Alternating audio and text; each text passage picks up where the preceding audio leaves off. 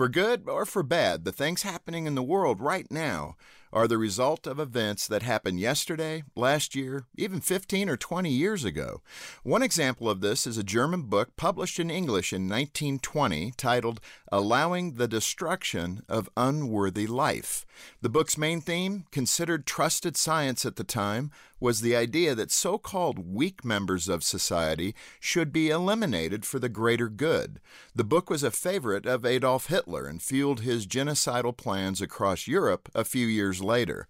By contrast, the book Uncle Tom's Cabin, written by American author Harriet Beecher Stowe in 1852, was the second best selling book of the 19th century behind the Bible.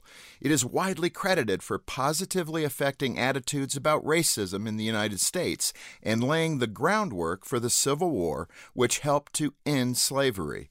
For good or bad, what's happening right now could be the result of events that unfolded decades ago. Likewise, what happens tomorrow will be determined by the choices we make today. Creating a culture that respects life, marriage, and strong families in the future begins with each of us living out those virtues here and now. As Harriet Beecher Stowe once said, the past, the present, and the future are really one. They are today.